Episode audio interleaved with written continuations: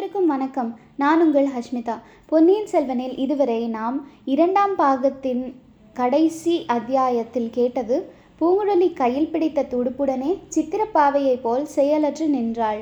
இப்பொழுது நாம் தொடர்ந்து கேட்போம் மூன்றாம் பாகம் கொலைவாள் அத்தியாயம் ஒன்று கோடிக்கரையில். கடலில் அடித்த சுழிக்காற்று சோழ நாட்டு கடற்கரையோரத்தில் புகுந்து தன் துரித பிரயாணத்தை செய்து கொண்டு போயிற்று. கல்லுளி மங்கன் போன வழி காடுமலையெல்லாம் தவிடு பொடி என்பது போல அந்த சுழிக்காற்று போன வழியெங்கும் பற்பல பயங்கர நாச வேலைகளை காணும்படி இருந்தது. கோடிக்கரையிலிருந்து காவேரி பூம்பட்டினம் வரையில் சோழ நாட்டு கடற்கரையோரங்களில் வாயு பகவானின் லீலை செய்த வேலைகளை நன்கு பார்க்கும்படி இருந்தது. எத்தனையோ மரங்கள் வேரோடு பெயர்ந்தும் கிளைகள் முறிந்தும் கிடந்தன. வீடுகளில் கூரைகளை சுழிக்காற்று அப்படியே தூக்கி எடுத்துக்கொண்டு போய் தூர தூரங்களில் தூள் தூளாக்கி எரிந்து விட்டிருந்தது. குடிசைகள் குட்டிச்சுவர்களாய் இருந்தன. கோடிக்கரை பகுதியில் எங்கே பார்த்தாலும் வெள்ளக்காடாய் இருந்தது. கடல் பொங்கி வந்து பூமிக்குள் புகுந்து விட்டதோ என்று தோன்றியது. ஆனால் பூமிக்கும் கடலுக்கும் மத்தியில் இருந்த வெண்மணல் பிரதேசம் இந்த கொள்கையை பொய்ப்படுத்தியது. அந்த வெண்மணல் பிரதேசத்தில் ஆங்காங்கு புதைசேறு இருந்த இடங்களில் மட்டும் இப்போது அதிகமாக தண்ணீர் தேங்கி இருந்தது அப்படிப்பட்ட இடங்களில் இப்போது மனிதனோ மிருகமோ இறங்கிவிட்டால் உயிரோடு சமாதிதான். யானைகளை கூட புதை சேற்று குழிகள் இப்போது விழுங்கி ஏப்பம் விட்டுவிடும். சுழிக்காற்று அடித்த இரண்டு நாளைக்கு பிறகு கோடிக்கரைக்கு பெரிய பழுவேட்டரையும் அவருடைய பரிவாரங்களும் வந்து சேர்ந்தார்கள். பல்லக்கும் பின்தொடர்ந்து வந்தது. ஆனால் இம்முறை அந்த பல்லக்கில் அமர்ந்தது இளையராணி நந்தினி தேவியே பிரயாணம் செய்தாள். மதுராந்தக தேவரை அந்தரங்கமாக அழைத்து போக வேண்டிய அவசியம் இப்போது இல்லை. மேலும் சில சமயம் இளையராணியையும் உடன் அழைத்து போனால்தானே மறுபடி அவசியம் நேரும்போது மதுராந்தகரை அழைத்து போக அந்த பல்லக்கு வாகனம் உபயோகமாய் இருக்கும். இவ்வாறு நந்தினி கூறியதை உற்சாகமாக ஒப்புக்கொண்டார். காமாந்தகாரத்தில் மூழ்கியிருந்த அக்கிழவருக்கு தம்முடன் அந்த புவனசுந்தரியை அழைத்து போவதில் ஆர்வம் இருப்பது இயல்புதானே? சுழிக்காற்றுக்கு முன்னால் அவர்கள் நாகைப்பட்டினத்திற்கு வந்திருந்தார்கள். அங்கே தனாதிகாரி தமது உத்தியோக கடமைகளை முதலில் நிறைவேற்றினார். நாகைப்பட்டினம் அப்போது தமிழகத்தின் முக்கிய துறைமுக பட்டினங்களில் ஒன்றாயிருந்தது.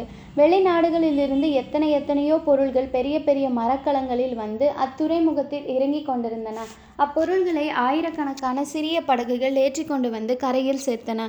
கரையிலிருந்து மாற்று பண்டங்களை ஏற்றுக்கொண்டு போய் மரக்கலத்தில் சேர்த்தன இவற்றுக்கெல்லாம் சுங்கத்திரை விதித்து வசூலிக்கும் அதிகாரிகள் பலர் இருந்தனர்.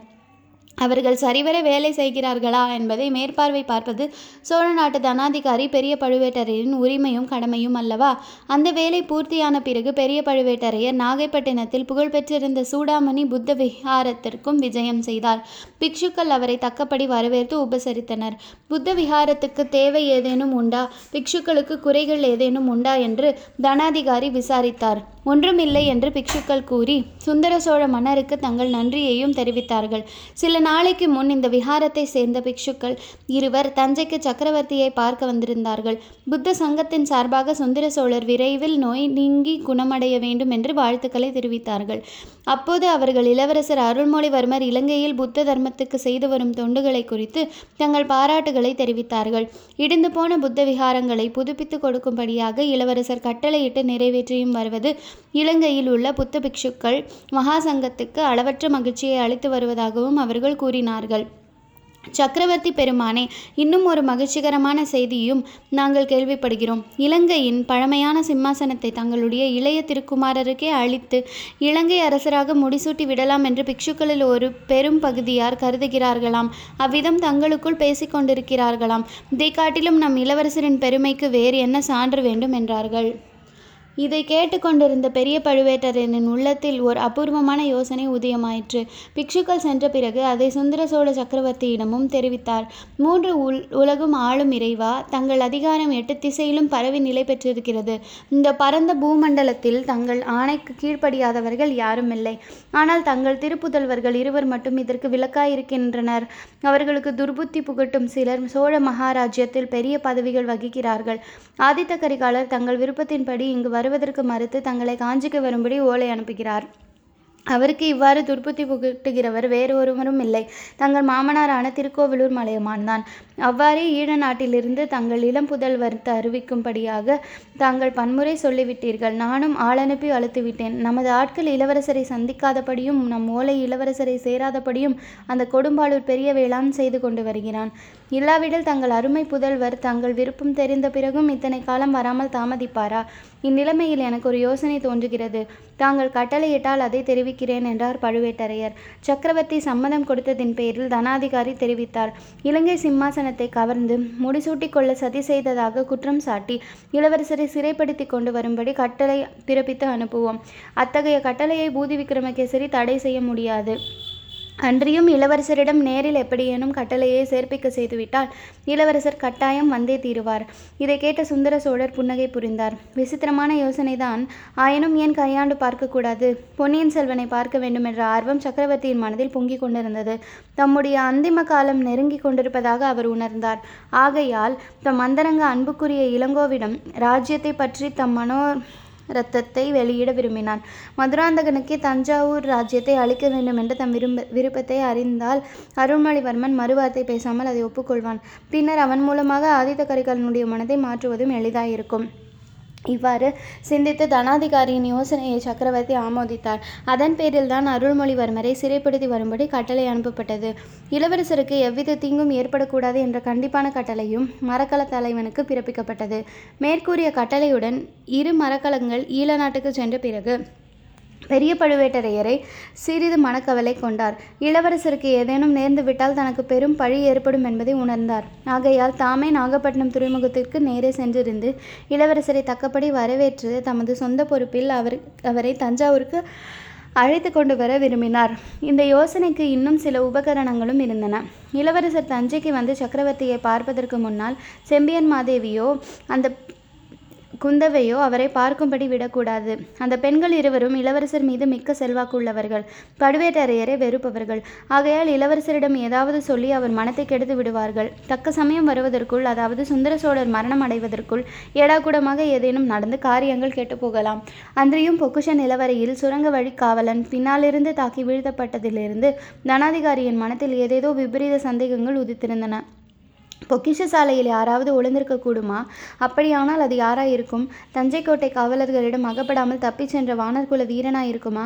அங்ஙனமானால் இவன் அவன் இன்னும் பல ரகசியங்களை அறிந்திருக்கக்கூடும் அல்லவா சின்ன பருவேட்டரையர் கூறுகிறபடி நந்தினியை பார்க்க அடிக்கடி வந்த வரும் மந்திரவாதிக்கு இதில் ஏதேனும் சம்பந்தம் இருக்குமா? அதையும் தெரிந்து கொள்ளத்தான் வேண்டும். இளைய பிராட்டி குந்தவை தேவிதான் வந்தியத்தேவனை ஓலையுடன் இளவரசர் அருள்மொழிவர்மரிடம் அனுப்பியிருக்கிறாள் என்னும் செய்தியையும் தனாதிகாரியின் மனத்தை கலங்கச் செய்திருந்தது. வந்தியத்தேவன் மூலம் என்ன செய்தி அனுப்பியிருப்பாள்? தாமும் சம்புவரையர் முதலியவர்களும் சோழ சிம்மாசனத்தை பற்றி முடிவு செய்துள்ள யோசனையை பற்றி அந்த பெண் பாம்புக்கு செய்தி எட்டிருக்குமோ? அதை பற்றி ஏதேனும் அவள் எழுதி அனுப்பியிருப்பாளோ? எப்படி இருந்த போதிலும் இளவரசர் சோழ நாட்டின் கரையில் இறங்கியதும் தாம் அவரை முதலில் சந்திப்பதுதான் நல்லது. வந்தியத்தேவனையும் இளவரசருடன் சிறைப்படுத்தி கொண்டு வர கட்டளையிட்டிருப்பதால் அவனையும் முதலில் நாம் பார்த்தாக வேண்டும். அவனுக்கு என்னென்ன தெரியும் எவ்வளவு தூரம் தெரியும் என்பதையும் கண்டுபிடித்தாக வேண்டும். இப்படியெல்லாம் யோசித்து பெரிய பழுவேட்டரையர் நாகைப்பட்டினத்திற்கு போய் காத்திருக்க தீர்மானித்தார். அவருக்கு இருந்த காரணங்களை காட்டிலும் அதிகமாகவே நந்தினி தேவிக்கு இருந்தன. வந்தியத்தேவனை மறுபடி பார்க்கவும் குந்தவை அவனிடம் என்ன ஓலை கொடுத்து அனுப்பினாள் என்பதையும் அறிந்து கொள்ளவும் நந்தினி மிக்க ஆவலாய் இருந்தாள். மந்திரவாதி ரவிதாசன் போன காரியம் எவ்வளவு தூரம் வெற்றியடைந்தது என்று அறியவும் ஆர்வம் கொண்டிருந்தாள். ஆகையால் நாகப்பட்டினத்திற்கு தானம் வருவதாக கூறினாள். கரும்பு தின்ன கூலி வேண்டுமா? கிழவர் உடனே அதற்கு இசைந்தார். கடலில் கரையோரமாக உல்லாச ஏறி நந்தினியுடன் ஆனந்த பிரயாணம் செய்வது பற்றி அவர் மனோராஜ்யம் செய்யலானார். அவர் உள்ளத்தையும் உடலையும் எரித்து கொண்டிருந்த தாபம் அதன் மூலம் தீர்வதற்கு வழி ஏற்படலாம் என்றும் ஆசைப்பட்டார். வழுவேட்டரையரும் நந்தினியையும் நாகைப்பட்டினத்திலிருந்து தான் சுழிக்காற்று அடித்தது.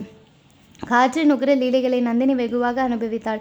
கடற்கரையோரத்தில் தென்னை மர உயரத்திற்கு அலைகள் எழும்பி விடுவதை பார்த்து கழித்தாள் ஆனால் கடலில் உல்லாச படகில் ஆனந்த யாத்திரை செய்யலாம் என்னும் பழுவேட்டரையரின் மனோராஜ்யம் நிறைவேறவில்லை.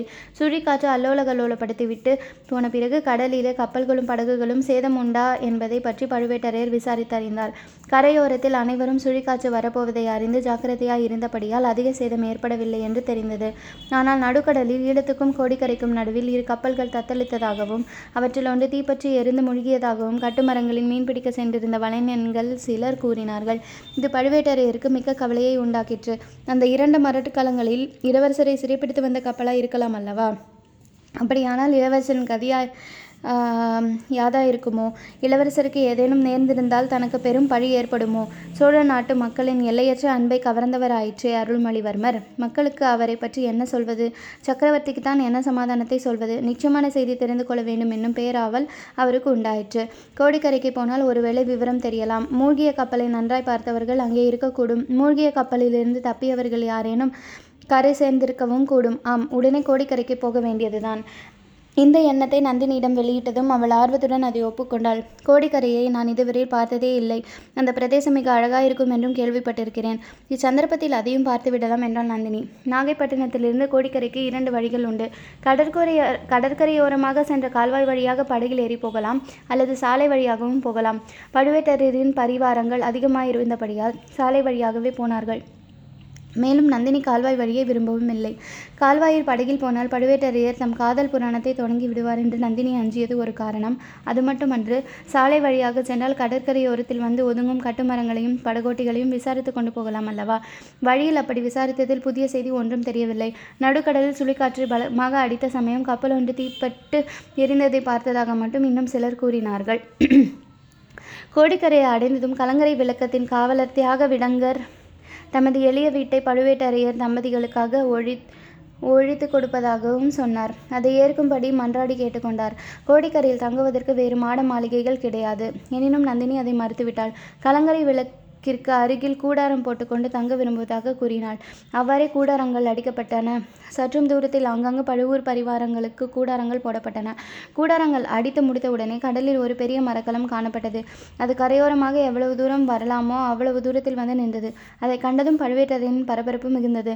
கப்பலில் பாய்மரங்கள் சின்னா பின்னமாய் இருந்தது. அது சுடிக்காற்றில் அகப்பட்டு கொண்டிருக்க வேண்டும் என்று தெளிவாயிற்று. அதில் இருப்பவர்கள் யார்? ஒருவேளை இளவரசராய் இருக்கலாமோ புலிக்கொடி காணப்பட்டதால் படாததால் வியப்பில்லை. சுழிக்காற்றில் அது பீத்து எரியப்பட்டிருக்கலாம் அல்லவா கப்பலண்டை போய் தகவல் தெரிந்து கொண்டு வருவதற்கு பழுவேட்டரையர் அங்கிருந்து ஒரு படகை அனுப்பி வைத்தார். கப்பலில் இருந்தவர்கள் படகுக்காக காத்திருந்ததாக தோன்றிற்று. உடனே இருவர் கப்பலிலிருந்து படகில் ஏறினார்கள். அவர்களில் ஒருவன் பார்த்திவேந்திர பல்லவன். வந்தியத்தேவனை காப்பாற்றுவதற்காக மரக்கலத்திலிருந்து படகில் இறங்கி சென்ற இளவரசர் அருள்மொழிவர்மர் திரும்ப கப்பலுக்கு வரவே இல்லை அல்லவா? அதனால் பார்த்திபேந்திரன் எல்லையற்ற கவலுக்கு உள் கவலைக்கு உள்ளாகி தத்தளித்தான். காற்று அடங்கி பொழுது விடிந்த பிறகு அங்குமிங்கும் கப்பலை செலுத்தி தேடினான். படகில் இளவரசருடன் இறங்கியவர்களில் ஒருவன் மட்டும் குற்றுயிராக அகப்பட்டான் அவன் வந்தியத்தேவனை இளவரசர் மிக்க தீரத்துடன் காப்பாற்றிய பிறகு படகுக்கு நேர்ந்த கதியை சொன்னான். இதனால் பார்த்திபேந்திரனுடைய துயரம் பன்மடங்காயிற்று. ஒருவேளை கோடிக்கரை சென்று உயிருடன் ஒதுங்கி இருக்கக்கூடாதா என்ற ஆசை ஒரு பக்கத்தில் கிடந்து அடித்து கொண்டது. ஆகவே கோடிக்கரை சென்று விசாரிப்பதென்று தீர்மானித்தான். அதற்காகவே கப்பலை அங்கே கொண்டு வந்து நிறுத்தச் செய்தான். படகில் இறங்கிய பிறகு கரையை நோக்கி போக ஆரம்பித்த பிற ஆரம்பித்ததும் பெரிய பழுவேட்டரையர் தம் இளையராணி சகிதமாக அங்கு வந்திருப்பதை அறிந்து கொண்டான். அது அவனுக்கு மிக்க எரிச்சலை மூட்டியது. பழுவூர் இளையராணி நந்தினியை பற்றி ஆதித்த கரிகாலர் கூறியவையும் நினைவுக்கு வந்தன. அவ்விதம் அந்த மகாவீரரின் உள்ளத்தை கொள்ளை கொண்டு அவரை பித்து பிடிக்க அடித்த மோகனாங்கி எப்படி இருப்பாள்? என்று பார்க்கும் சபலமும் அவன் உள்ளத்தின் அடிவாரத்தில் ஒரு மூலையில் எழுந்தது. அந்த விருப்பம் விரைவில் வளர்ந்து கொழுந்துவிடத் தொடங்கியது. ஒருவேளை அவளை பார்க்க முடியாமல் போய்விடுமோ என்ற கவலையும் உண்டாகிவிட்டது. ஆனால் அந்த கவலை நீடித்திருக்கவில்லை. படகிலிருந்து கரையில் இறங்கியதும் நேரே பழுவேட்டரையரின் கூடாரத்திற்கு பார்த்திபேந்திரனை அழைத்து போனார்கள். கூடாரத்தின் வாசலில் பழுவேட்டரையர் கம்பீரமான தோற்றத்துடன் நின்று கொண்டிருந்தார். அஜானுபாகுவான அந்த வீராதி வீரரை கிழவர் என்று சொல்லுவது எவ்வளவு பெரிய தவறு என்று பார்த்திபேந்திரன் எண்ணினான். அவன் பார்த்திருக்கும் எத்தனையோ இளம் பிராய வாலிபர்களை காட்டிலும் அவர் தேகக்கட்டும் மனோதிடமும் வாய்ந்த புருஷ சிங்கமாக காட்சியளித்தார். இவ்விதம் அவன் எண்ணிக்கொண்டிருக்கும் போதே கூடாரத்திற்கு உள்ளே இருந்து மங்கையொருத்தி வெளிவந்தாள். மேகங்களுக்கு பின்னால் இருந்து மின்னல் தோன்றுவது போல அந்த பொன் வண்ண பூவை கண்ணை பறிக்கும் ஒளியுடன் திகழ்ந்தாள். நெடிது வளர்ந்து உரம் பெற்ற தேக்கு மரத்தின் பேரில் படர்ந்திருக்கும் அழகிய பூங்கொடியைப் போல் அவள் பழுவேட்டரையருக்கு முன்னால் வந்து நின்றாள். அந்த புவன மோகினியைக் கண்டு திகைத்து நின்று பார்த்திபேந்திரன் பேரில் தனது வேல் விழிகளை செலுத்திய வண்ணமாக அவள் நாதா இந்த வீரபுருஷர் யார்? இவரை தான் நான் இதுவரையில் பார்த்ததே இல்லையே என்று சொன்னாள். பொற்கிண்ணத்திலிருந்து அருந்திய மதுபானத்தைப் போல் அவளுடைய கிளிமொழிகள் பார்த்திபேந்திரனை போதை கொள்ளச் செய்தன. தொடர்ந்து கேளுங்கள். நன்றி. வணக்கம்.